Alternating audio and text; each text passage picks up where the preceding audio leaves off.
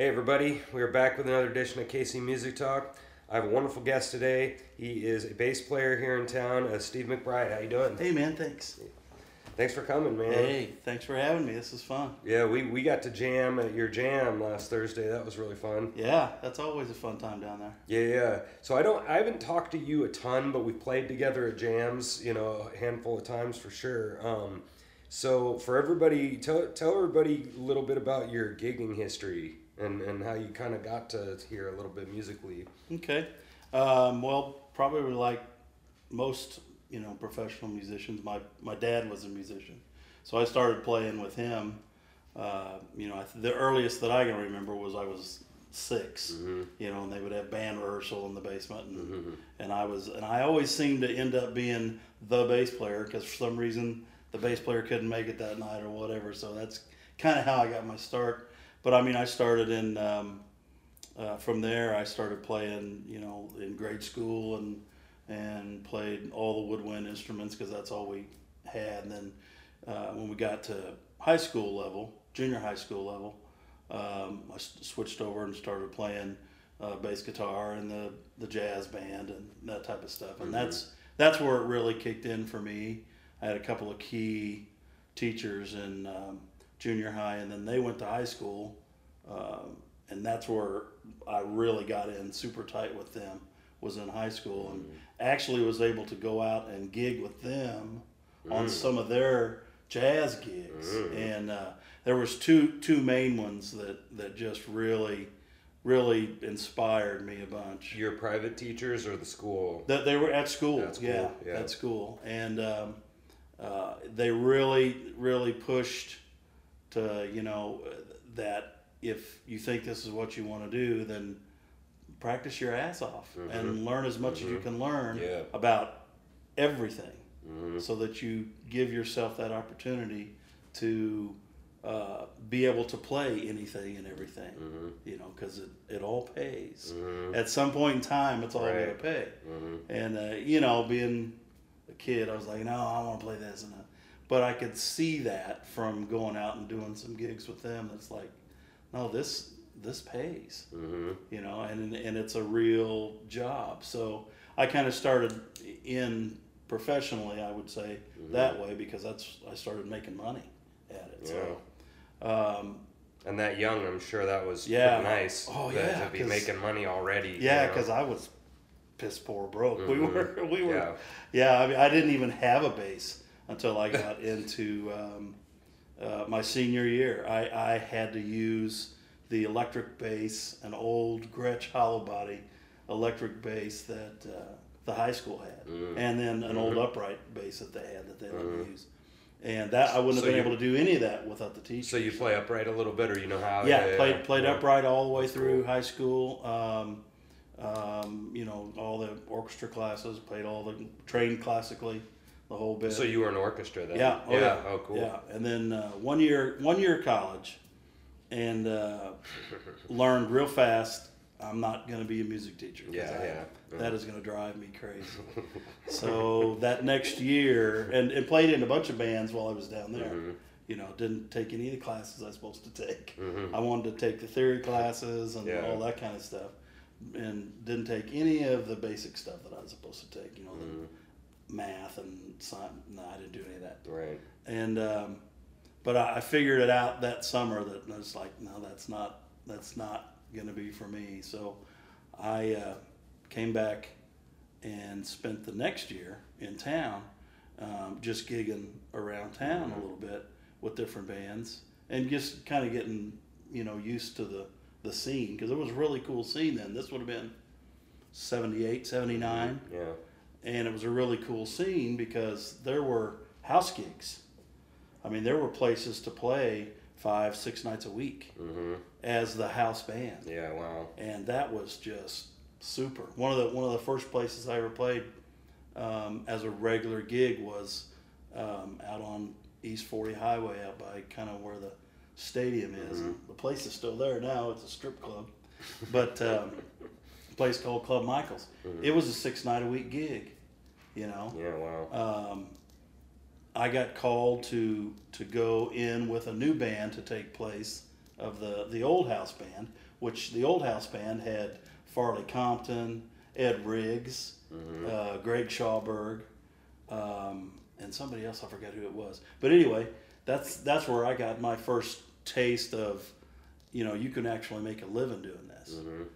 And uh, so I did that for quite a while. Um, I got an opportunity to jump on a tour bus and and play country, Mm-hmm. which I hadn't done a lot of. Mm-hmm. Um, but it was pay. It was a paying gig. You Mhm. know, they paid for. They took care of your clothes. They took care of, you know, because Right. we had outfits and everything. They took care of your clothes. They took care of your food. Took care. You know, they did everything. They just Sure. at the end of the week you yeah. got Wow. you got cash money at the end of the week. You know, Yeah. 17, 18 year old getting the. So there was Yeah. that caused wow. some problems because on your days off, you know, Mm, yeah. it's not not much to do except get in trouble or practice. Oh yeah, know, yeah, sure. Which Well, there was a lot of that. So so let's talk about that for a second. So you, I think I think what you said is that you had some teachers that were talking about there might be some stuff that you don't really want to do, Right. But if you do them, it's going to pay off Yep. in the end. And I, I think that's that's something that I've thought about a lot, and we talked a little bit about that on the show about some of the. As far as I'm concerned, some of the blues guys in town, they want to do their blues, and that's fine. Sure. There's no problem with that whatsoever. But then when it comes to like they they've just decided I'm doing blues and that's it. Yeah. And then you have other guys. I think probably obviously you would fall in this category where, and definitely we did this in orchestra because you don't get to pick the songs. You don't get to they they kind of tell you, and you kind of do it and and it's it's still fun, you know. But you don't get to choose everything and y- eventually. Sometimes you can see the benefit of that, and Oh, then yeah. you just mentioned country that Yeah. maybe that wasn't your favorite, but notice what the, what has happened now. Now at a gig, you know, they drop uh, "Your Cheating Heart" or something on you, and you're like, okay, Yeah. and you just done do it it a billion and- times. Yeah, yeah, and so or any anything country-ish, and you have a clue now, you know, and so like, do you like? What would you What would you say to all those guys that aren't you know are kind of emotionally not willing to do that? What would you say to them? well, to to a certain extent, you've you've got to learn all the basic stuff. Mm-hmm. You just do. Um, if you don't, you're going to be one of those um, jammers or one of those players. You know, that the weekend warriors. You're going to be Mm-hmm. one of those that, you know, when the other players come around or people that actually know theory or that trained, you know, those are going to be the ones in the crowd going, oh, that's not right. That's not right. Oh, they missed that change. Oh, that's not. Should have been a two minor there, not a Right, five. you right, know, right. Yeah, all yeah. of that Mhm. stuff. And and so you've got to broaden that out. I, I think especially as a drummer or bass player, you've om- you've almost got to do that mm-hmm. because if you if you can, you can work anywhere on mm-hmm. any gig, and then later on you're going to get those calls. Hey, you know, we, we don't have a bass player this week. Can you mm-hmm. fill in? What, Yeah. Sure, man. What kind of gig? We're playing. It's nothing but a polka. You know, a psychedelic polka band. Okay, no problem. Mm, yeah, you know? And then you go and you fit that fit that role. You know a lot of it's role playing right. you know but you you've you've got to have a taste of all that stuff and know. You know that that's why all the studying you know the the being being classically trained you know you had to you had to learn to read the charts you had to sight read. Yeah. you know you you had to learn all the theory. You had to do all of that stuff. I mean one of the great things that um, one of our orchestra teachers would always do and we thought it was stupid at the time. But um, you probably did this too is that like the bass you know everybody would have a piece of music and you'd, you'd play it for a week or two weeks or something like that. And then one day the the the director would come in and go okay everybody pass your charts five seats to the left. Well you may be having to read a cello part as a Oh, bass player wow. Yeah, or a french horn part Yeah, as wow. bass player Hmm. you know and okay everybody take a look at it give you five minutes and then boom here you go Yeah, wow, we never did that. you yeah, know it's great sight reading skill you know Well, I mean, you're gonna have to transpose that. Yep, Right. yep. Because they're an F. exactly yeah And no then- matter what it is Or gotta, or bass clef, etc. Like, yes and know how to read you know know how to read that stuff So yeah, it- you know, there's a lot of that, a lot of that stuff that people don't think about, but that's basic skills of being able to play. You know, you're cheating harder. Right. Now we're going to do a Bonnie and Delaney tune, or mm. now we're going to do a whatever. Okay, well, even if I haven't played it before, but if I've heard it, or I kind of know where it goes, mm-hmm. or I can look over and see where the guitar player is going, or something like that, I can pretty much tell where they're going to go, and knowing theory and the structure of where it should go, mm-hmm. because a lot of times you might just be gu- guessing, you know, mm-hmm. but at least having an idea of how that flows musically, mm-hmm. you know, you can cover you can cover anything, and you can consequently you can play Sure. with all these other and with, and so the with with those guys because because a lot of the a lot of the decent players are gonna hear that answer and go like well yeah i mean of course you know? But my problem is some of those other guys I, i've been fascinated recently about like philosophy and stuff and, and i've been thinking a lot about the like the starting premise of an argument that it starts here and then everything falls off of that Right. well my thing is that you're starting with the premise that well of course everybody would want to get good you would think you know and then that that's what pisses me off is Yeah. that it, like especially at the jams for example is that i'm starting with the premise that yeah i mean i want to get up there and be able to handle everything Right. literally you know and but they don't right No. like i said they Yeah. want to they, they just care about their blues and Right. that's fine and and they don't care about that Yeah. you know and that and so in, in regards to bands like that is extremely frustrating to a Oh, yeah. million of us Oh, yeah. you know you get into a band and you're like well let's make this really good and they're all, all like eh you know and and so that and i've talked about this a lot too is what is the what is the solution to that and definitely 10 years ago i would have gone no no no you sit them down and you you talk to them and eh, you know you just Yeah. show them the light and the come to jesus meeting and all Right. the and then uh, everybody and their mother has said no the solution is you go find other people find other people you know that, that think yeah. the same and and i'm Yeah. like yeah but you know like yeah, because you, know, can uh, o- you you only want to, and this kind of sounds bad, but you only want to waste your time doing that for so long because it doesn't it doesn't take long to find out whether that person wants to mm, and is accepting to what you're trying to tell them Right. or not. And if they're not, then don't waste your time. Yeah. Move, move on to because there are a thousand of them out there to take Right. the place that will right you know and I, I know what you're talking about a lot of the a lot of the people that that oh i'm just a blues player a lot of times i think that's a crutch they say that because that's all they've listened to because they learned three chords right yeah they, it, all blues is not three chords but they've learned the three or four or five chords that they think that they need to play blues right but you move that to b flat or e flat or yeah you know, or you say G sharp to them, and they're like, uh, Uh. "Can't we just do this in C?" yeah Because that's the only chords that they've learned. Which, you know, I, I had, I, I hearken this back to the what the my teachers had taught me too. When one of the things that I learned on the road from another set of teachers, um, and that that being the older musicians that I was traveling around with was. Um, we, we spent a lot of time in Nashville going in and out. And that was kind of the home base. And one of the other things that we had to learn down there was if you didn't know the we what we just call the number system. Oh, now, yeah, I've but if you didn't that, if you didn't learn the Nashville number system, you weren't going to work anywhere. right yeah You were not going to work because they may not say this is in the key of C. mm, They're going to say it's in C, but it's a you know it's a 55-11 start. Well, what the heck is that? mm-hmm. Well, it's five chord to five chord, one chord, one chord, and that's your intro, and then you go to the the verse or chorus or whatever the it is in the song, you know. So it's a lot of this on stage in the middle of the song or as you're learning it, you know. And you'll you'll notice that a lot of times I'm hollering across the stage or mouthing across the stage to Phil, or he does it to me too, Phil Yeah. Shirelli yeah um, uh, you know, two two you know two minor Right. or two minor would be this way sideways. You know, three it's going to go to the four, yeah, you know, or whatever it Yeah. is. And we look, you know, while I'm doing this, you know, Um, So you guys are throwing gang signs to each other. yeah, stage, exactly. It, it looks like that. A lot of times it looks like that. But, you know, they're again learning the structure. Yeah. Back to theory. Yeah. If you know that you're going to do an intro or you're going to do the head, Mm-hmm.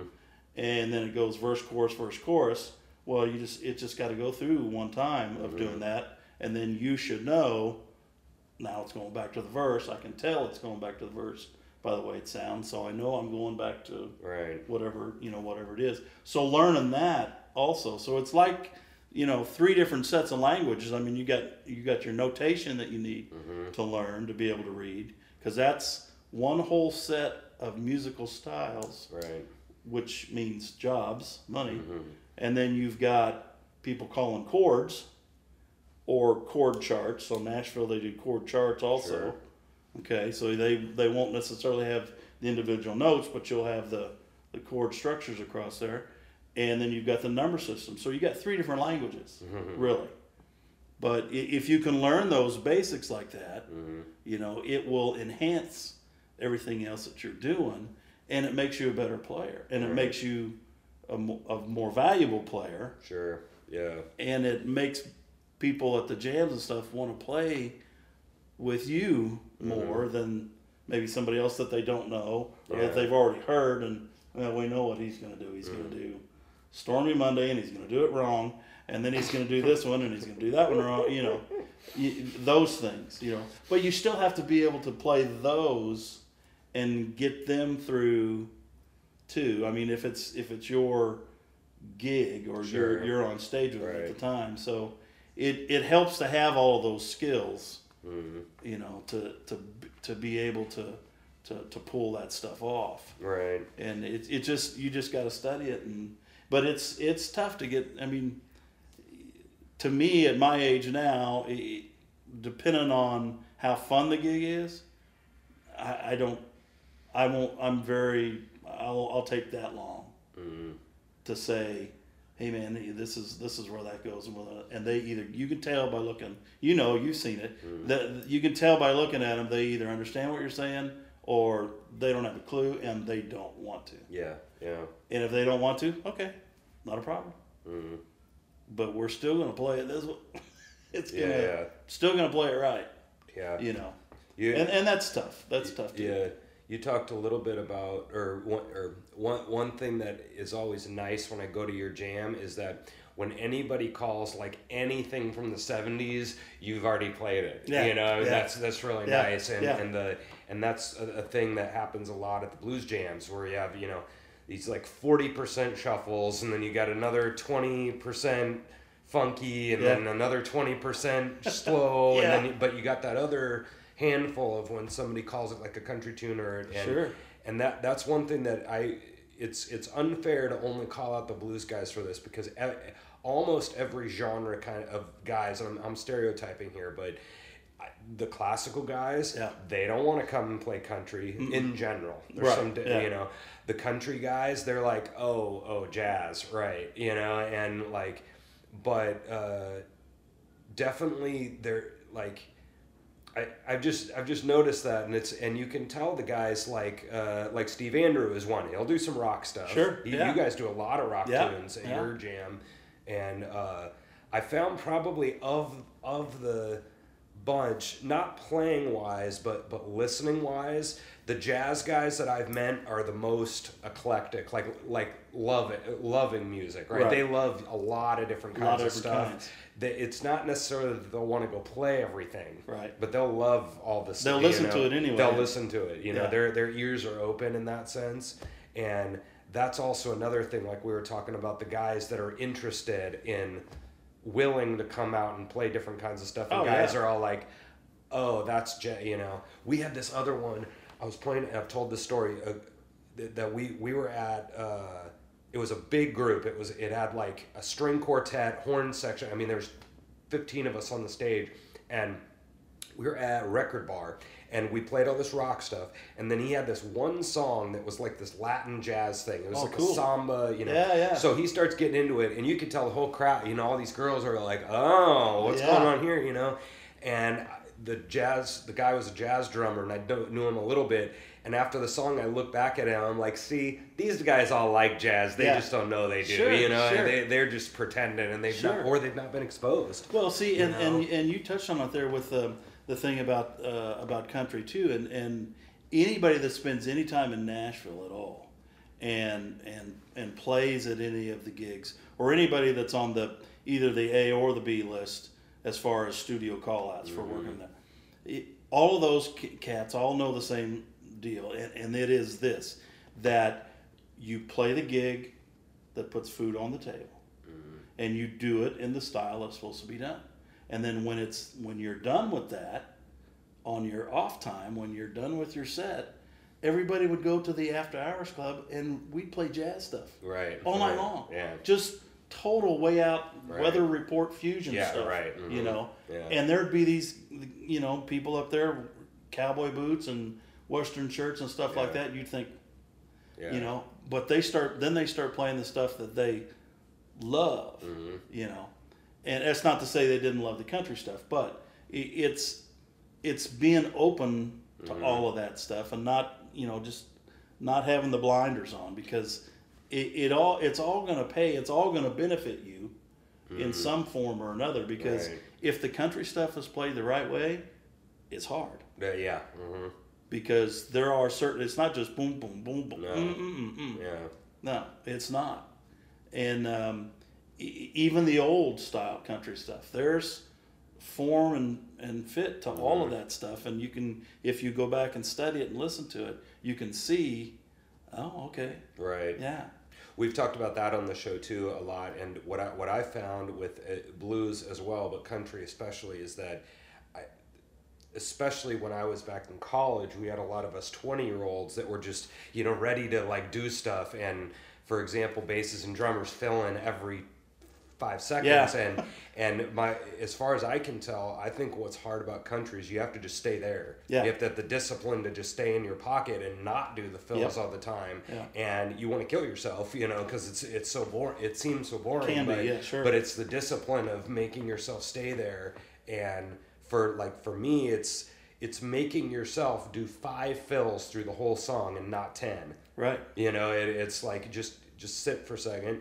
yeah. calm down, It's what you okay don't now, play. you know, yeah. and it, yeah, it's what you it's all the space and Yeah. like and so like that's uh, that obviously in classical and jazz as far as I'm concerned. I mean, it, it's it's technique. I mean, it, you Sure. you just can't play that crap at five years old. You know, it's Yeah, oh, no, you know, yeah. it's way too hard.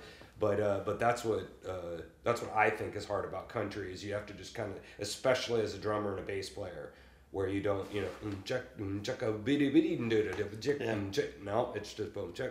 It's straight Yeah, through. yeah. Um, and and you've got the other thing there and, and it's it's with it's with everything but you have to be you have to listen to what everybody else is doing mm, you have that's why i said if you if you're really truly listening to what the other people are playing you're going to know where that song's going to go even if you've never heard it yeah. never played it before Mm, you're going to know where it's going to go because you're going to feel it. It's Right.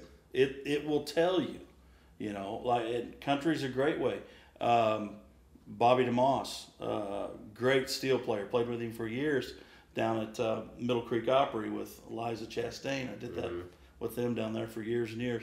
Um, bobby is one of those ones where even if it's a country song you've never heard it before you can ta he will take you to where it's gonna go Right. Yeah. if you're listening as the root player, Mm-hmm. you know, which really you should be the one directing it. Mm-hmm. If you're listening and it's a song that you don't know, if you listen to him, he's uh, he's Yeah. leading you to where it's it's got to go. For you know, It's got to go, yeah. You know, so it, it's it's those things of, of, of listening and stuff. Sometimes I think the some of the blues people, at mostly just at the jams, the, the people that that travel around and make a living at playing the blues, th- they figured this stuff all out. Yeah. I mean, they're otherwise they would they'd be the same as anybody else in any other town. So I'm not really talking about them. I'm talking about like the some of the jammers Yeah. um, if if you're not listening to the other people that you're playing with, then you're missing out because there's a lot of other stuff going on, and that's where it also gets crazy at some of the jams is because people aren't listening, and it's not just a jam thing. It's it could be any kind of Yeah. band for this, but they keep turning up, they keep turning up, they keep turning up, they keep Mm-hmm. turning up. You know, "Oh, I can't hear myself. Turn turn me up in the monitors. We, you know, as a sound guy, because I that's the other thing that I, that I do while? all the Yeah. time. Oh yeah, Mhm. all the time. Um, as a sound guy, it's if you if you were to say that to me, the first thing that I would come back You're with down. is yeah. then you need to turn down yeah. because if you can't hear what the guitar player on that side of the stage is playing, Mm-hmm. then you're playing too loud. Mm. And the same goes for him. If he can't hear what you're playing, then he's playing too loud. Yeah. You've got to play at a at a level that you can all hear each other. Great example of that is um, I've done sound for uh, Marty Stuart a bunch of times, and um, that is by far the quietest stage volume that I've ever worked with. It's de- depending on which ones he has with him. It's it's either a six or seven piece band on stage. Yeah. it's and with seven All pieces, killer- all still, killer you players. know, all killer players. And you and I having this conversation, we would be booed out of the club because we would be louder than the yeah. band. Wow. Yeah. But it's because they're all listening to each other. Mm-hmm. And then you can hear everything that's going on. It's like as a kid, you know, in my era, we had 45s and ooh, now there's 33s. you know, now there's albums. And you would put it on the big console and you would get down on your hands and knees in front of the speaker and listen to it. Mm. You know, so that you could hear everything and feel everything. And it's it's that level thing. If if you can't hear everything else that's going on on stage, you've got to turn down. And as a as a bass player and then drummers too, John Hobbs is great at this. Mm. Um, who plays with us at the mm-hmm. at the Firehouse? Greg Schauberger is great at this. Terry Hancock's great at this. It as a as a bass player and or a drummer, you can kind of control that. Mm-hmm. If if you automatically if they're getting too loud and you just back it off by half, Yeah. just because, e- even in the middle of the song, just back it down by half.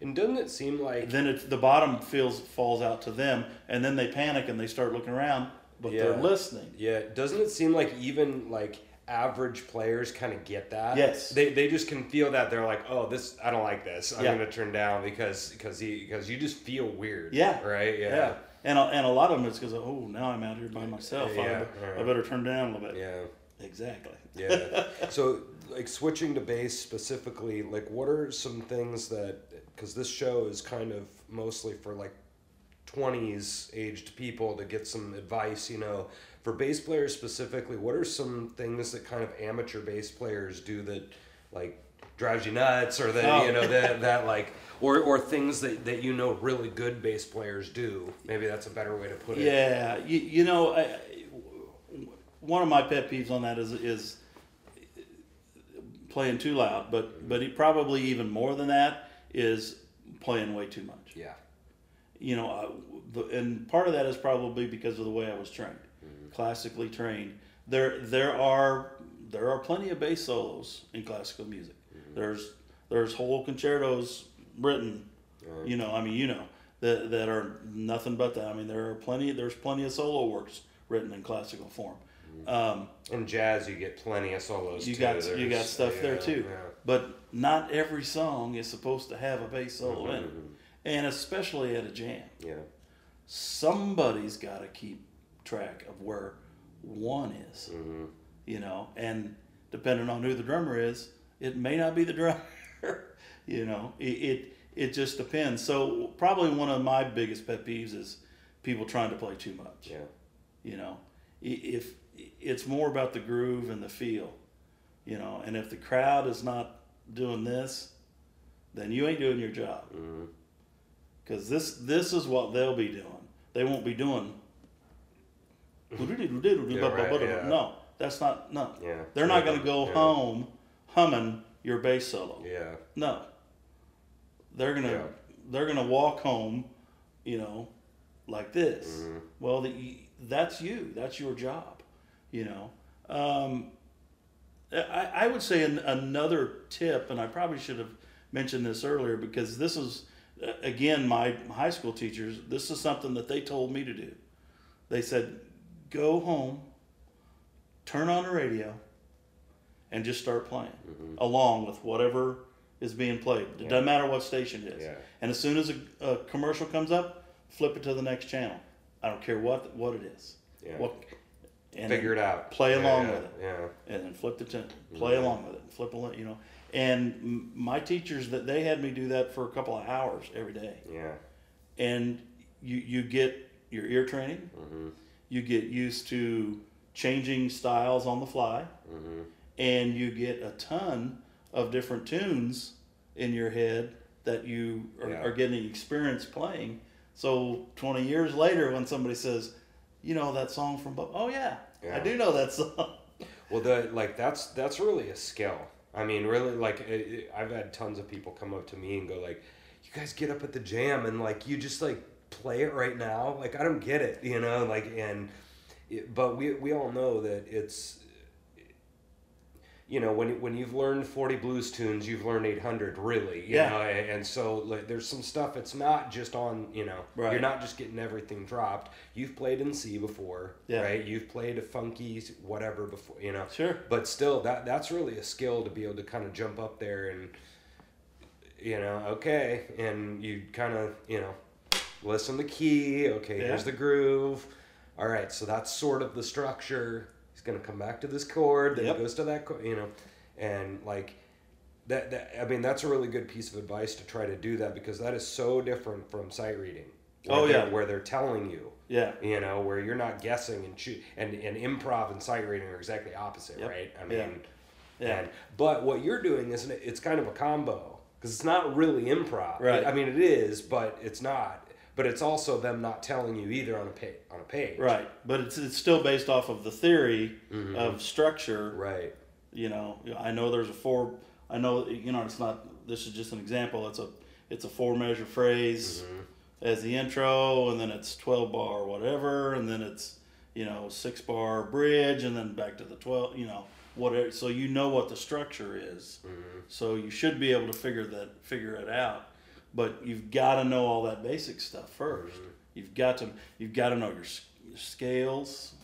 You mm-hmm. know, Yep. I mean, it, it's a little different with, and this is a little bit of a cheat, but it, it, it's a little different with bass players as far as the number system, mm-hmm. um, because we can go from just a basic position, you know, with with first first finger being on on C, and then I and I, so I know where my two is. I know where my three, four, five, six. I, I know where everything is right there.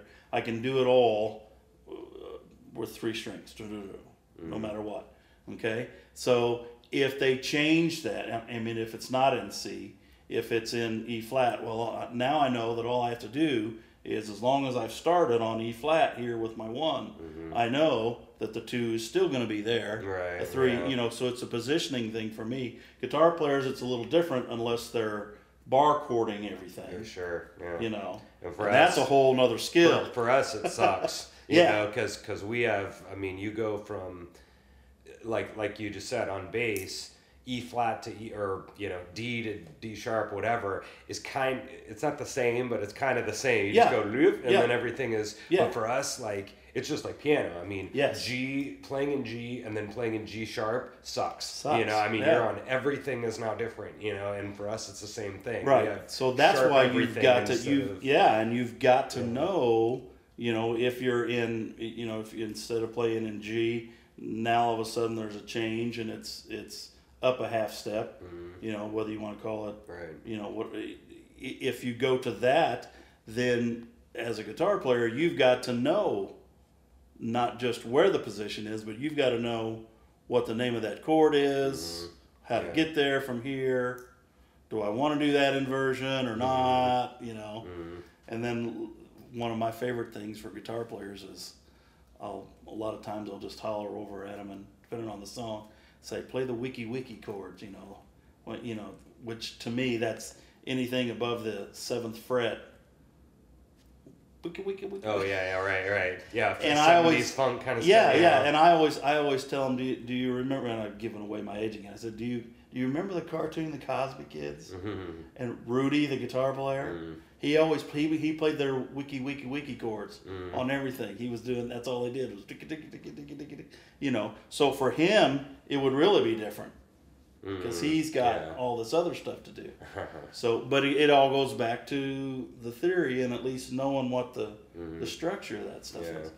You know, and it's I mean I I still I learn something new every day on that stuff. I do. Mm-hmm. That's great, man. It's just, you've got to. It just there's so much of it. You, you'd think it would be simple because there's only eight notes or 12 Mm-hmm. You know, yeah, yeah, no. Yeah, it, it, it music repeats a lot, or else no one would even be able to do it. You, Yeah. you got to have some sort of similarity, or else you know. But boy, it, it seems like it's kind of endless. when Oh, you- yeah, the yeah. More, more you know, the more you don't Yeah. know. You know. But you you can get to a certain point where it's like, oh, okay, I get it. Mhm. I get it. I, and I've had that happen to me a dozen times, Mm-hmm. easy. That it's just like, oh, okay, I was doing that wrong all these years. Yeah, yeah, yeah. right. Wow, how much easier is this? Yeah. If I'm thinking about it That's this way, funny. it's e- you know it's easier. Yeah. So So you were you were talking a little bit earlier about like the olden days or whatever. Yeah, Um, yeah, yeah, yeah. I've heard. So one of my buddies tells me this all the time, and I've said this on the show. So sorry if I'm repeating myself, but uh, he was like, he was like, man, in the '90s, our band was terrible, and we were playing six nights a week. Yeah. You know, and that that's just one of many things I've heard from from older people than me about what it was then and what it is now, and Yeah. and the the there you know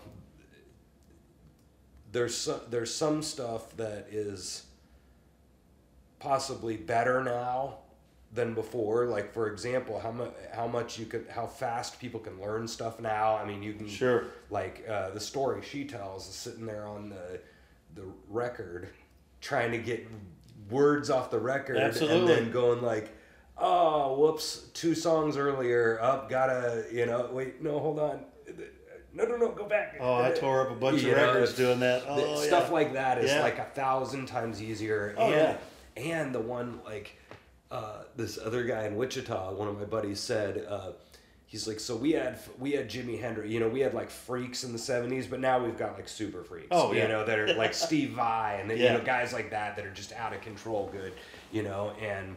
Because Jimi Hendrix was fantastic, you know, but uh, but we have guys that'll like just absolutely destroy him now, you know, Yeah. like guys coming out of Juilliard and crap, you know. Sure. But uh, t- talk a little bit about like kind of the olden days, like gigging and stuff, or Well, see, and Jimi, and a lot of people don't realize this, but Jimi was uh, originally uh, one of the first gigs that he ever did was he was a uh, rhythm guitar player for Little Richard.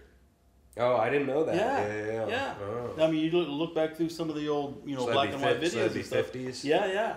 Wait, Uh, early, early 60s. 60s Yeah, yeah, yeah. yeah, early sixties and stuff. Yeah, I mean that that's how he, you know, he again getting the basics, getting the skill, you know, and Yeah. progressing. You know, it it's kind of taking pride and ownership in your own, in your own, in your own skills, your own Mm-hmm. skill level, your own talent.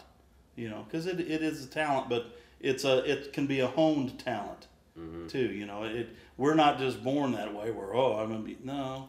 You can, you can make it better. Otherwise, we wouldn't we wouldn't be able to learn that stuff Yeah. in the first place. But yeah, but in the um, so let me see. Yeah, so that place back when I first started that, the first house gig that I ever did was uh, a place called Club Michaels on 40 Highway, and it was six nights a week, um, and it was four hours a night. And I was underage. I wasn't. I wasn't 21. right. But the loophole back then was if you had a union card, they couldn't keep you off the stage, but you couldn't, you you had to be in the dressing room on the break, Oh, yeah. which so they had a little room behind Yeah. the, behind the bandstand. So but they'll let you which was no which was they, no they let you play. yeah, know? which was no yeah. big deal. So uh, that was that was an experience. That was a lot of education there, and I'm, I'm not even going to go into that because I'm not sure if the statute of limitations Yeah, is up on all of it. sure. Um, but but that, that was that was a great experience because you were forced into learning new songs every week uh, of some at least one or two because the stuff would get old and the, the people that would come in there were pretty much always the same people. Yeah. Um, so you had to be the live jukebox, as it were, and keep up to date on the latest stuff, along with the, all the older stuff that they wanted to hear, whatever it was they wanted to hear. So it was a good training ground for that. Around that same time period, there was um, there was a lot of places that you could play. There was a place over off of Merriam Lane um, that I had a house gig at with Bob McCarty and the Fun Company for several years called Miss Kitty's.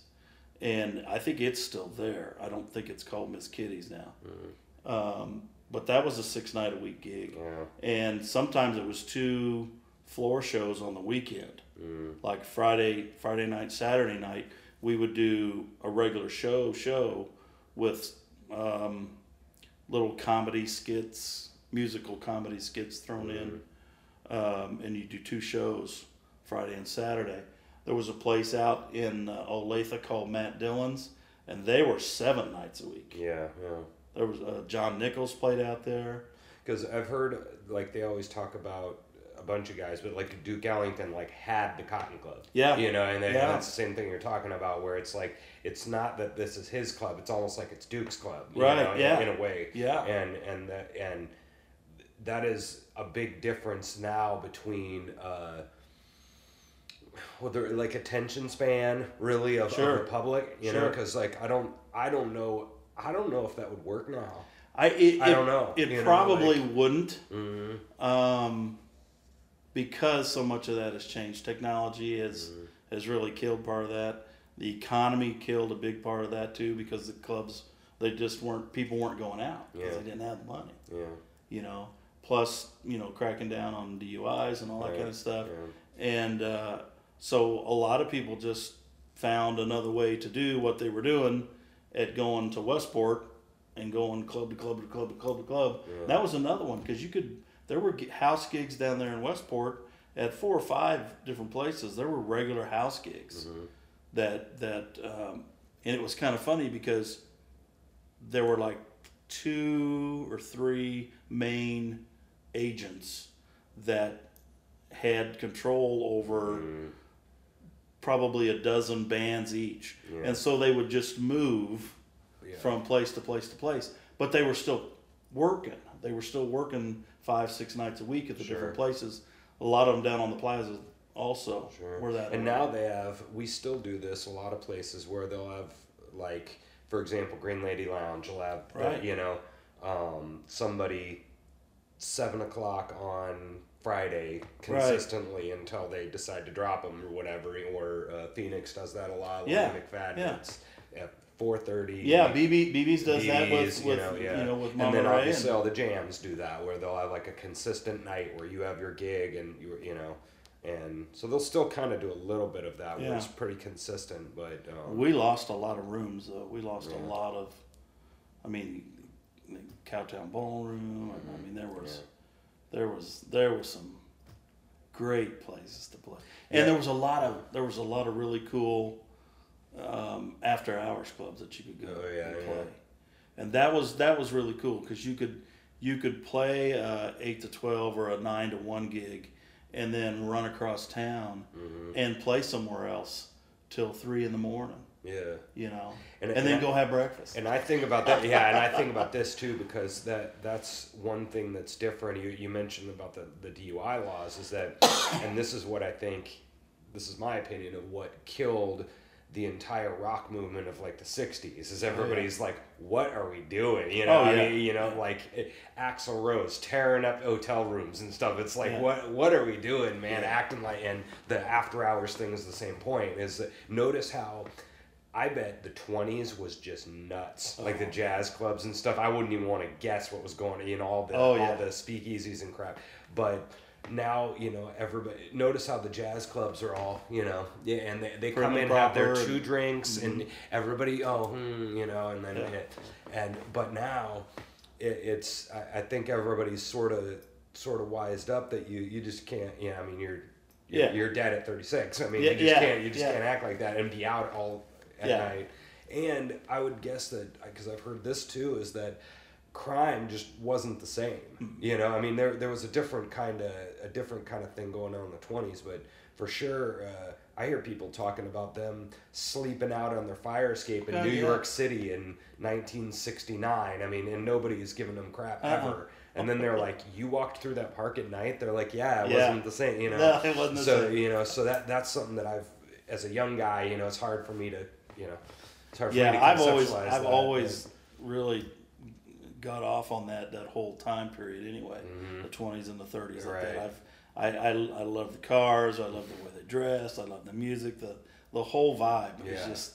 So I, I don't know, you know I don't I don't know that I believe totally in reincarnation ish stuff, but you know if there is something like where we revolve back around or something, I think I, I, I had to have something to do with that time period Yeah, yeah, somewhere yeah. because That's it's funny. just I mean you just the the music and just the, Yeah. the vibe and the feel just Yeah, that was straight up middle of Oh, middle of the jazz, you know, Yeah. revolution right there, twenties Oh, and yeah. thirties. But uh, yeah, I so like I'm always fascinated by why because because like right now I'm I'm wondering with all of us that because I've been thinking about a lot about like personal responsibility lately and the idea of when you hear a lot of guys in the scene going like you know these club owners and da and they just start going into their you know basically the reason why they're not where they're at is because of other people. Yeah. you know is what they what they're basically meaning. And then you have other guys that maybe can like myself sometimes that can probably go too far the other way where I'll go yeah I'm just not working hard enough and then but then I get maybe you know try to think about like back in even the 90s you know you guys were working six nights a week and Yeah. now there just isn't those gigs Yeah. you know and so there, there's a little I, I think even some of us can maybe get too i mean what do you think about that can some of us get too hard on ourselves and realize that it is just different now and it's not a hundred percent it may be 80 but it's not a hundred percent your fault that you're not gigging seven nights a week Right. what do you think about that no that that's that's very true. I, I think part of that though is where we are. We're we're i mean kansas city yeah, wise yeah yeah, sure we're here because if you if you go to Nashville, and to some degree if you go to Memphis, um, if you go to go to you know Orlando area, Tampa area, you know Key West area, depending on depending and you know even those places depending on the season, mm-hmm. you know there there are gigs down there. There there are you know in the West Coast, East Coast too probably, but I'm thinking better weather and an in the industry is different there. oh yeah yeah. So the whole music industry it's not the same i- yeah. is not the same here now as what it was then, um, a- and that affects all of that. I mean, it it trickles it trickles down um, because you can you can go to Nashville and and y- y- I'm not saying that anybody can go and get you know oh yeah you can be working down there six nights a week yeah you got to be pretty good but you, yeah you can find a gig and you can work any of those nights. You can work every single one of those nights, but it may not be the kind of money that you think you're going to be. yeah yeah A lot of those cats, because there's so many of them concentrated there, all trying to get to the same place. It's like pushing them through a funnel. Mm-hmm. You know, the I would say the majority of them down there working those clubs, they're working for tips. yeah wow yeah They're working for tips, and they may run three or four bands through a club a night.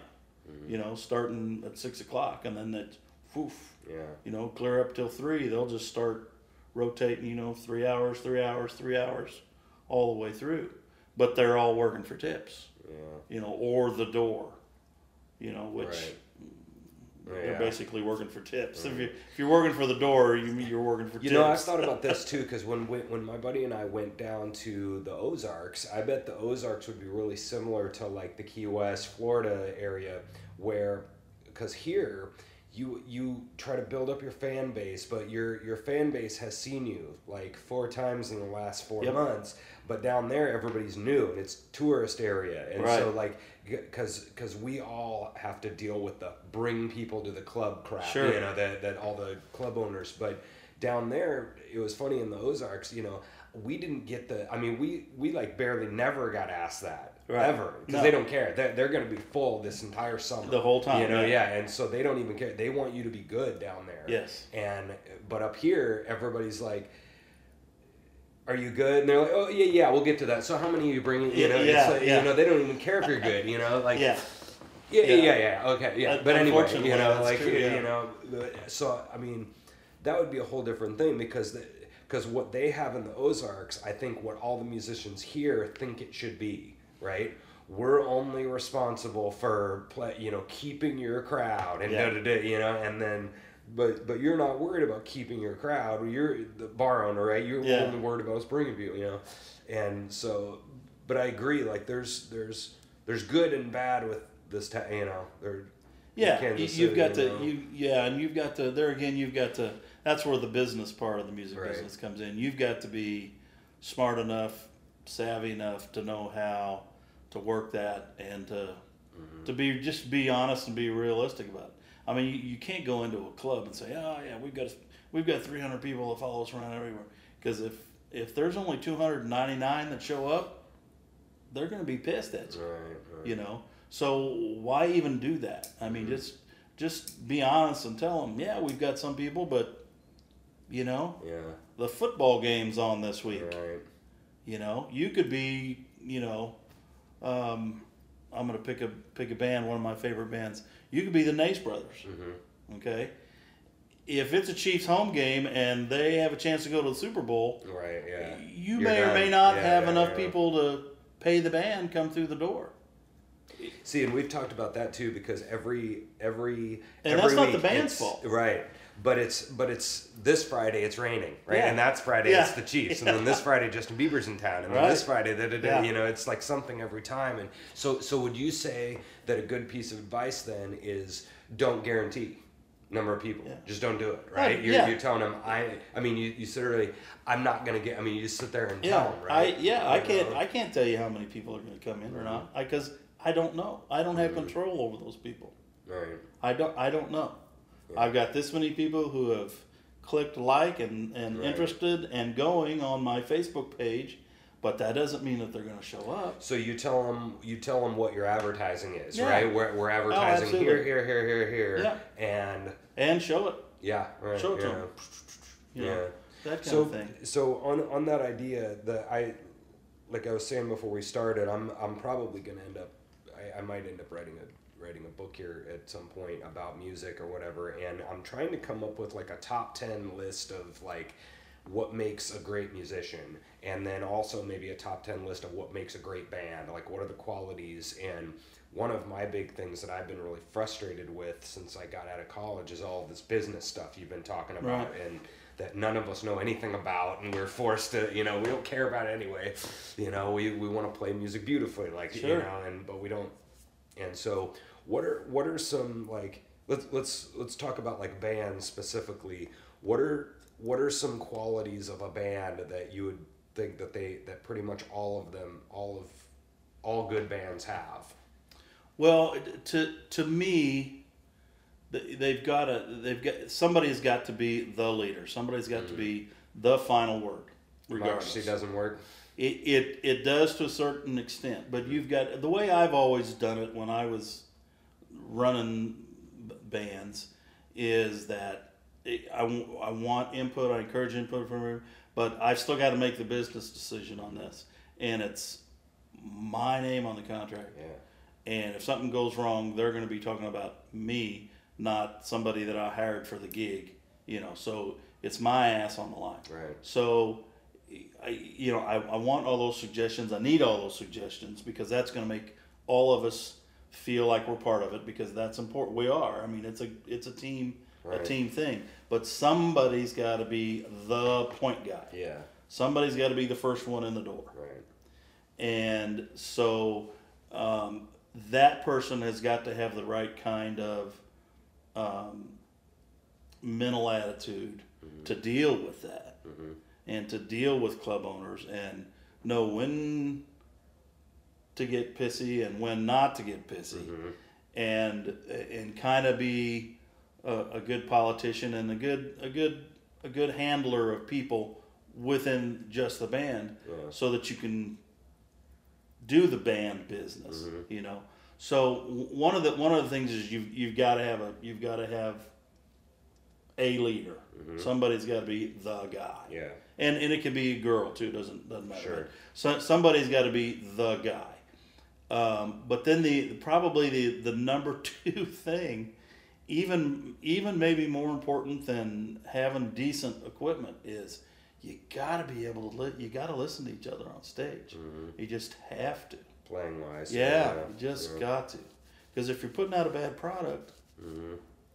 nobody's going to buy. Yeah, because yeah. they can go right next door or mm-hmm. wherever you know they're and and i think a lot of people have gotten away from that is that wow we, yeah this is okay let's do it this way. Eh, but how does that really sound Right. to everybody else? You know you're you're trying to sell something. You know you're trying to sell your sound. It's a product. You know there the public is to some degree smart enough Mm-hmm. to know what they like and what they don't like Right. Yeah. you know they they may not know why Right. but they know what they like and what they don't like yeah. and if they don't like it, they're not going to buy it. So, you know, put yourself in that position. Be smart enough to listen to the you know to the other people, but listen to yourselves on stage too, and make sure that you're doing things the right way.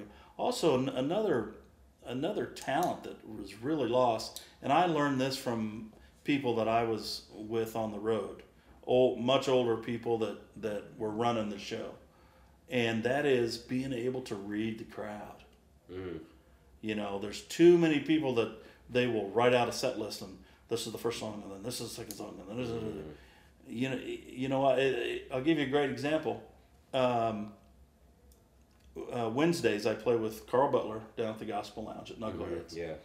and it, it's kind of a running joke is it we, we used to carl would send out a, a list you know because we always do like 45 minutes the first half of the show and then whoever the guest artist is comes up and does the rest of the show and that kind of thing so the core people which is carl um, greg schauber george lapp me and then every other week i, sw- I swap up with um, uh, John, and why can't I remember his last name right now? That's terrible. I'll remember it in a minute. Um, but we swap off weeks uh, playing bass. But the the running the running joke is is we'll send out a list of okay, well here's the here's the twelve songs that we're gonna do, you know, so that everybody kind of has a clue. We might end up doing two of those songs. Right. Playing out the window. Yeah, and we do, and that's because we may have some other people come in that we know that they love this and this and Right, this and this and this, and that's why they came. They came to hear us do this song this way, you know. Um, so that it can all switch, Yeah. and it can all switch during the set. Yeah. And so it's this goes back to you know having your skills set down. You know, You can just flip, flip that in two you know seconds. if yeah. it's you know i mean we we may play one song and carl may turn and say wichita lineman poof here Yeah. we go and it's nowhere on the list okay Yeah. you know it you've got to be able to do that so being prepared for those things being able to read the crowd and know who your audience is because your audience can flip Yeah. Yeah. four or five times a night even at a jam Yeah. even at a One- jam One thing that I found is that, uh, and this is, I think, what happens with a lot of bands is nobody really has any clue what the goal is, you know, and that that really drives me nuts. And I think True. the the, I think because I've said this before, and this is my opinion. I think the number one reason why bands drop is just personality differences, and they can't work it out, and for any number of reasons. But but it's really that they just can't figure it out. Right. But I think one of the reasons for that, again, we were, I was talking about the starting premise. I think the starting premise of that is that you didn't set the goals to, to begin with. begin like with. for example, the the leader you're talking about.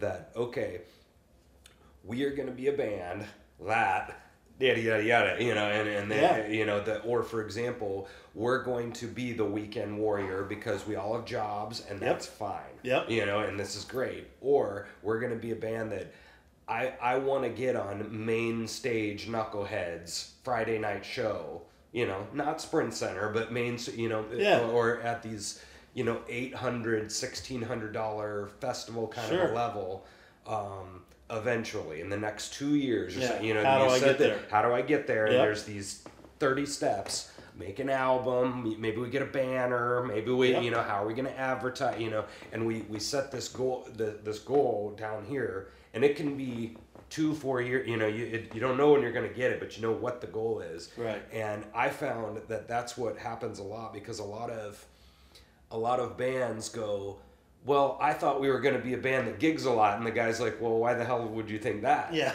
Yeah. because that's not what i think Yeah. you know i want to stay in the basement Yeah. and just jam. Oh, we didn't talk about that. You know, like uh, Oh, that's what- true. Do you know what I mean? Like Yeah. this guy has a very different idea of what's going to happen, or the and then Or what is happening. What is happening? Yeah. You know, and I thought that I thought that you wanted to push this. Well, you know, and so it, what what do you think about that? Do you think that's like huge, like setting a goal like yeah, that I think being on the I think uh, it, it's it's always important because you gotta you gotta know where you're going, where you're gonna go. Otherwise, you're just treading Yeah. you're treading water. Now there may be times where that's all you want to do. Mm-hmm. We just want to tread water with this. Let's just keep this going for as long because it's working the way it is. You know, if it, if it ain't broke, don't fix it. You know, All and there's something three kids. there's you some, know, yeah, there's yeah, something to be said for that. the yeah. The jam at Christine's, um, February something or another, I think. It's it's coming up on six years. Yeah, wow. Yeah. You know, and and um, we've we've gone through uh, one one trans one real transition, which was right before I came in. So I will have been with them for five years, Mm-hmm. and the second real transition was moving the club right around Yeah, the block right, yeah. you know so working with the club owner you know it so what our goal with that was was just to have a jam that's pretty much full every thursday boom you know we great, know yeah. we know we're going to have at least five to ten players that show up and and want to come through and play and Mm-hmm. you know that kind of that that was really what our goal was was just have a good solid gig that stays a good solid gig On a Thursday night. on a which is- Thursday night that we can yeah. that we can kind of control Yeah. the time frame and we can still get up on Friday morning if we need to for whatever and not be totally wasted and and and and to keep the thing you know just keep it going so treading water is not always a bad thing Right. you know it depends on what you want to do um, you know we could probably pick that up and we have um, pick that up and move it to other places on other nights of the week we've done that a couple of times just um, trying to help the clubs out that they've they actually came to us and said can you come here on a tuesday night and do what you do we'll, we'll come try it who knows if it'll work Yeah. you know, it, Right. sometimes it does, sometimes it doesn't.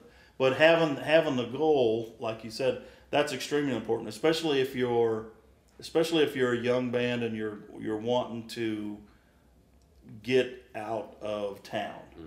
If you're wanting to, Mm-hmm. Yeah. if you're wanting to hit the road and try and make a name for yourself, that's a whole different Yeah. thing. That's a whole different See, thing. and I- I And guess- you've got to have some logistics Oh yeah. in yeah, place. Yeah. You've got to know exactly what, and you've got to be.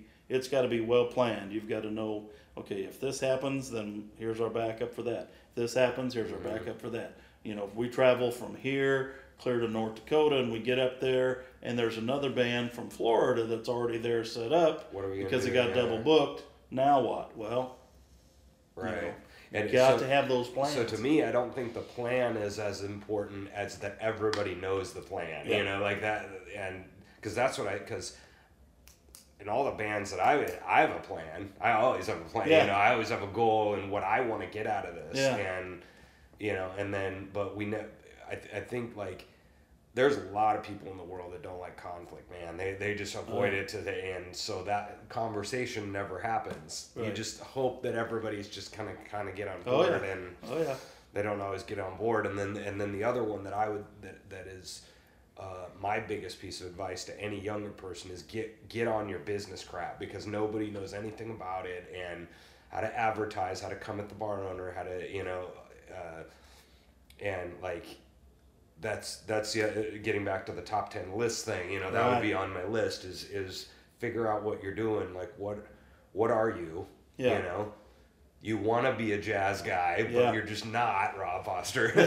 you know, you're just not. And, and I don't so, know. I've uh, heard you play. You- yeah, well, yeah, yeah. I'm, I'm more than some people, but but uh, realizing that you know country blues rock kind of stuff is stuff I do very very well, and I kind of can kind of do that, you know. So, you know, that, that's one, and then realize you know how you're gonna get it. If that's the case, then why are you talking to all these jazz Yeah, guys? well, no, You know no. what I It's mean? always You know it's what I mean? always good to do that though. But where can I fit it? Where can I Yeah. fit in? Yeah, yeah, and yeah. and uh, but uh, you know what I mean. I'm, I'm being silly, but uh, but yeah. So the the business stuff. I mean, it, do you do you think that's a place where a lot of people get stuck?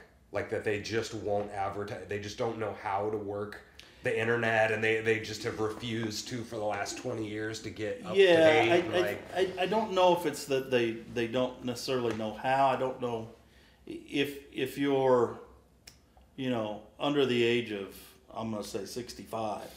I, I don't know how you can't know. yeah, You know, I mean, I I know I know some players that are still out there and they play one to two gigs a week.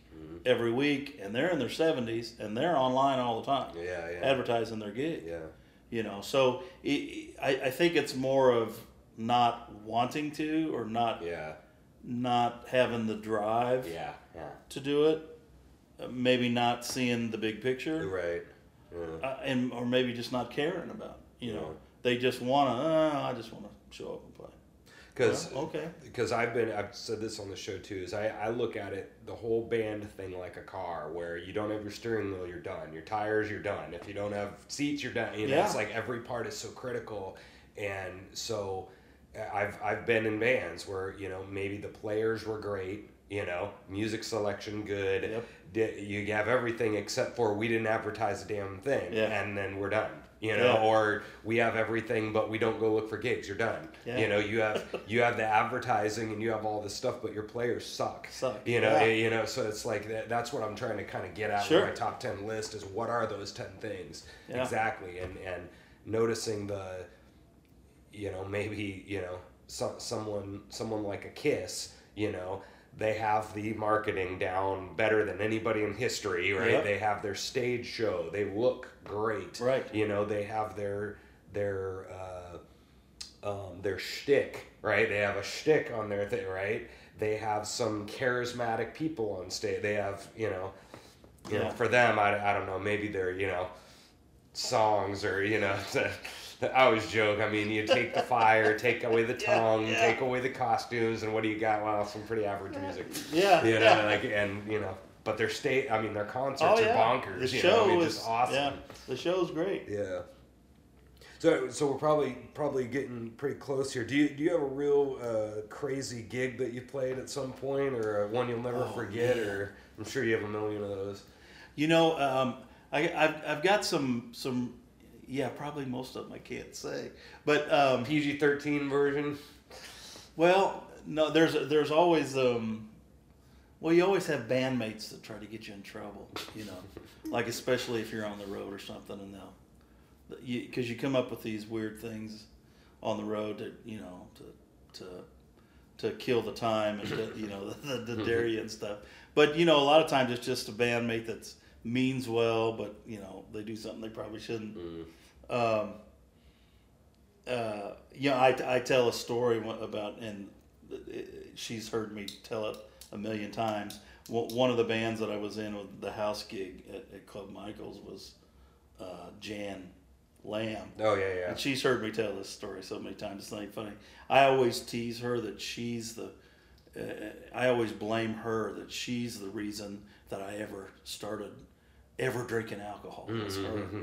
Because I was, I think it was my 17th or 18th birthday or something like that. And we were playing there, and um, uh, somehow she managed to get the bartenders to go along with this. It might, it must have been a night that the Michael, the owner, was not there. Mm-hmm. Um, but it, it was it was a birthday, and she she had them line up at the beginning of the night before our first song.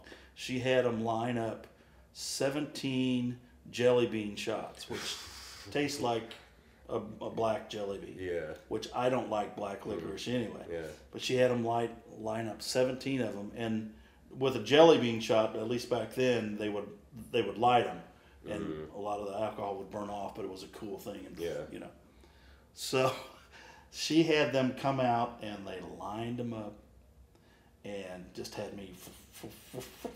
Ooh. Oh, like in a row, right? Yeah, Oh. just boom, boom, boom, boom. And I'm told that it was a great night and that we all had a wonderful time. I couldn't tell you, Oh wow. but Because that would have hit you like a ton of Oh, bricks, God, I'm sure. Yeah. God, God love her. She um, she made sure and uh, had called my dad ahead Yeah. of time Oh yeah. and said, "Here's what we're gonna do." And you know, being a musician, he'd always he had always told me, you know, don't, you know, just don't do it. You know, number one, and because it's it's trying to play when you're drunk is it's never Bad. Yeah. and uh, okay, Dad, that's yeah, you're right. And, and I up to that point, I, I never really did. But it, he had always told. He always had a rule that if you ever get to that point, call me. I will come pick you up. I don't care. I won't be mad. Blah blah blah. Just don't drive because if you do and you get stopped, don't call me Yeah. because I will not come and pick you Wow. up. Your ass will sit in jail. And so that always stuck with me because I've, it, it, I, did whatever he said because he was huge, and um, she had gotten a hold of him before this and, Yeah, and told him that's what, very smart. and he showed up. Uh, about halfway through the first set, Mm. and stayed for the rest of the night. Took pictures, had a great time. He- That's great, He yeah. said, "He said, oh yeah, you were having a great time." so that was that was kind of a cool one that I, I always I always tease her about every time I see her. Um, a kind of an interesting one. Um, I did a whole. We were on the road, and we got a gig playing at um, Mackinac Island up in Michigan, and uh, it's the it's a little island. You know the if you think of the map of Michigan, and it's got that little creek right up at the top. yeah. that's that's the island. It's Okay. the whole thing is a national park. Um, we we were up there one whole summer for that season and played up there and stuff, and there were a lot of historical things there to go and see. So that was really fun. But it was really cool because the um, part of it was still going on when we were there, but they had they were just finishing up um, filming a movie with uh, Christopher Reeve and Jane Seymour. It's called Somewhere in Time, I think is what it is. And the whole thing was filmed on that island. So there was all kinds of movie Yeah, sets that they had built and all the locations. And the place where we were playing was one of the places that was in the movie. Oh, cool. And so it was kind of cool with, with all of that stuff. We got to meet just a ton of people there. yeah. Wow. Um, you know, and then traveling around and doing some of the do, doing some of the, the country shows that that we were doing. Um, we would do we would be the the band for a lot of the a lot of the artists as they would come through because they would just tour by themselves. Mm-hmm. yeah. And they would use a, pickup band Sure. basically, but we were the house band. Yeah. So we did that quite a bit down at um, uh, Middle Creek, down at Mm-hmm. um, uh, with with Eli Chastain, amazing guitar player, and Bobby DeMoss, Brad Meadows on drums. Um, that was a really that was a really cool gig. We did uh, uh, T. Graham Brown, uh, Jimmy Fortune. Uh, there was a bunch of other ones. I can't remember them all. Mm-hmm. Um, you know, some of the other stories I I, I can't. I, some of them I can't say at all. but uh, I, I mean, there was there's a Holiday Inn in Birmingham, Alabama that we I know I will never be allowed to go back. to. have you have you ever seen like a massive bar fight? Like Oh, a- God, a- yeah. Yeah. Those Yeah. are the fun. I mean, those are Yeah. the good ones. You know. Yeah, where, you- just like um, in the Blues Brothers movie, Sure, except yeah. no, no chicken, Chicken fence wire, yeah, across the yeah. front of the stage. Yeah, there's been stuff hurled, Oh, not okay. even hurled at us, but it just missed its target and, whoosh, oh wow. you know, but it sticks in the wall and you, whoa, okay, you know. And there again, being able to read the crowd, you know, just like they did in the movie, you know, toss Tulsa time, or whatever, Yeah. something to make everybody stop, you know. Sweet Home Alabama, you know, one of those songs that everybody knows mm. Is usually a good thing to start playing real Mm-hmm. yeah, loud. that's interesting. You yeah, know? so everybody gets back on the same. It just kind of gets sorta, them, yeah. you know, gets them out of the, That's takes them out of. Doesn't always work, Yeah. but, but sometimes it does. So you and you mentioned, and we haven't talked about this a lot on the show, and we should. Is is the the deal with like kind of drugs and alcohol in the music scene? I mean, it's really been a huge Yeah. part of music like, Yeah. ever since the beginning of time, probably. But Yeah. Like, uh, and especially obviously the speakeasies. I mean, Oh, yeah. they, they went you know super hand in hand. But like that's really been a it. I'd bet, you know, obviously through the whole 60s and 70s, I mean, it was major, major issue with, you Yeah. know, Mor- Morrison and Hendrix and like all these people who Yeah. overdosed and like It was it was there. It was always there. Um, you know, and at the age that I was when I was on the road, 17, 18, 19, 20 through like 22, 3, 4, um, I pro- I could have and had plenty of opportunity to get my hands on anything and everything for nothing. right yeah Um, but I, I, I think it was just the way that I was raised, and maybe just my Type A personality. I, I saw what it did to the to Yeah. people, and it was like, I don't want to be that far out of control. Mm-hmm. I'm, but I've kind of mellowed now. Although though some people will say, no, he's not. But I used to be way worse. Trust me. Yeah. Um, I- could be a control freak yeah real easy yeah because kind of like having the plan yeah you know yeah ah this is going to screw us up Right. you know we gotta we gotta be on the bus at six o'clock tomorrow morning if you Yeah. miss that bus they just keep going because they will pick up another player at the other end and you're off the tour. Yeah yeah. That's the way it was. You know so i saw, I saw a lot of people lose their gig because of that. Sure yeah. you know because they would get so wasted that they would miss yeah. the bus the bus call.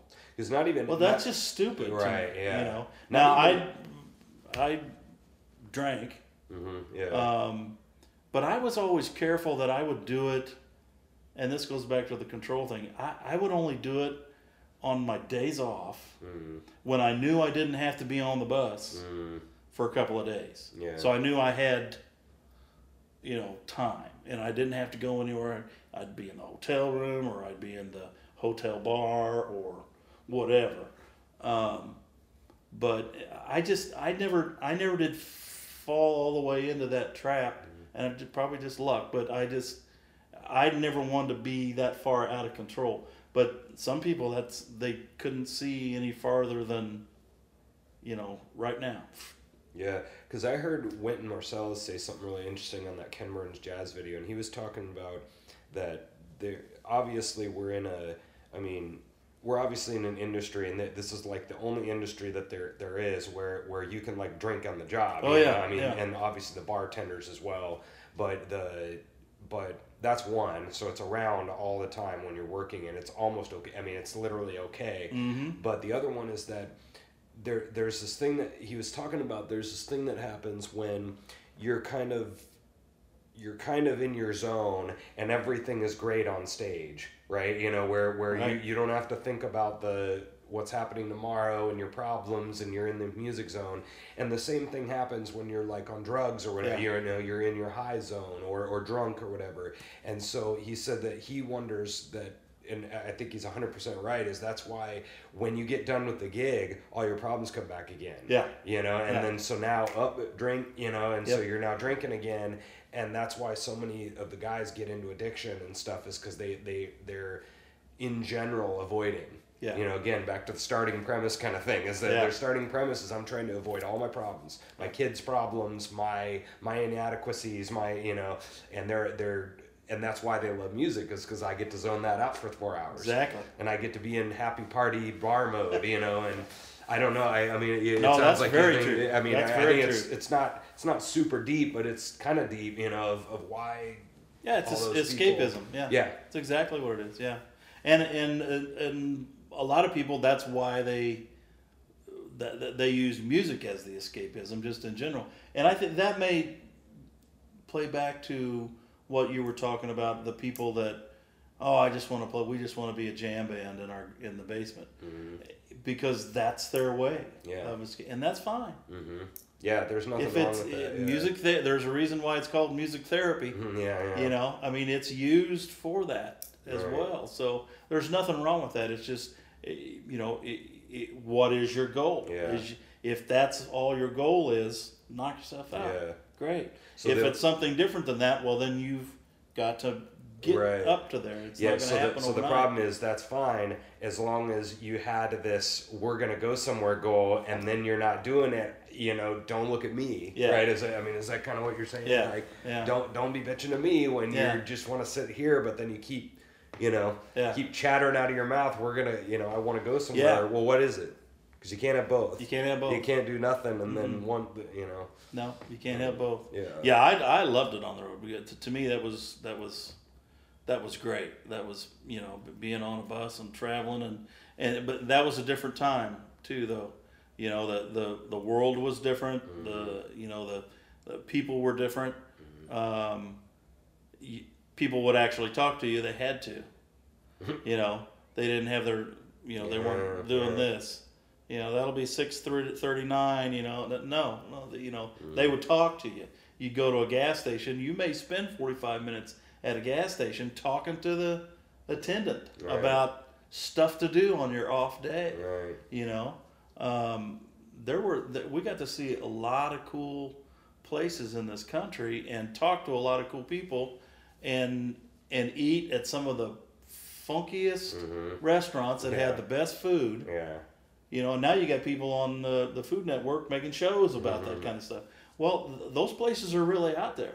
Mm-hmm. And there was a time where you would travel and you'd find them on your own by accident. Yeah. Let's stop there. That one looks really cool. Well, that's why you're talking to the, like you just said. That's why you're talking to the guys. You want to find that diners, dives. And, Oh man, it was some great thing, and just great, great little places to, to, to meet people. And I mean, there was there was more times than than you could shake a stick at that we would, you know, we'd pull into one of those and you get to talk. Who are you guys? And oh, we're in a band. We're on our way from here to there. And what kind of music you play? We don't we play this. You know.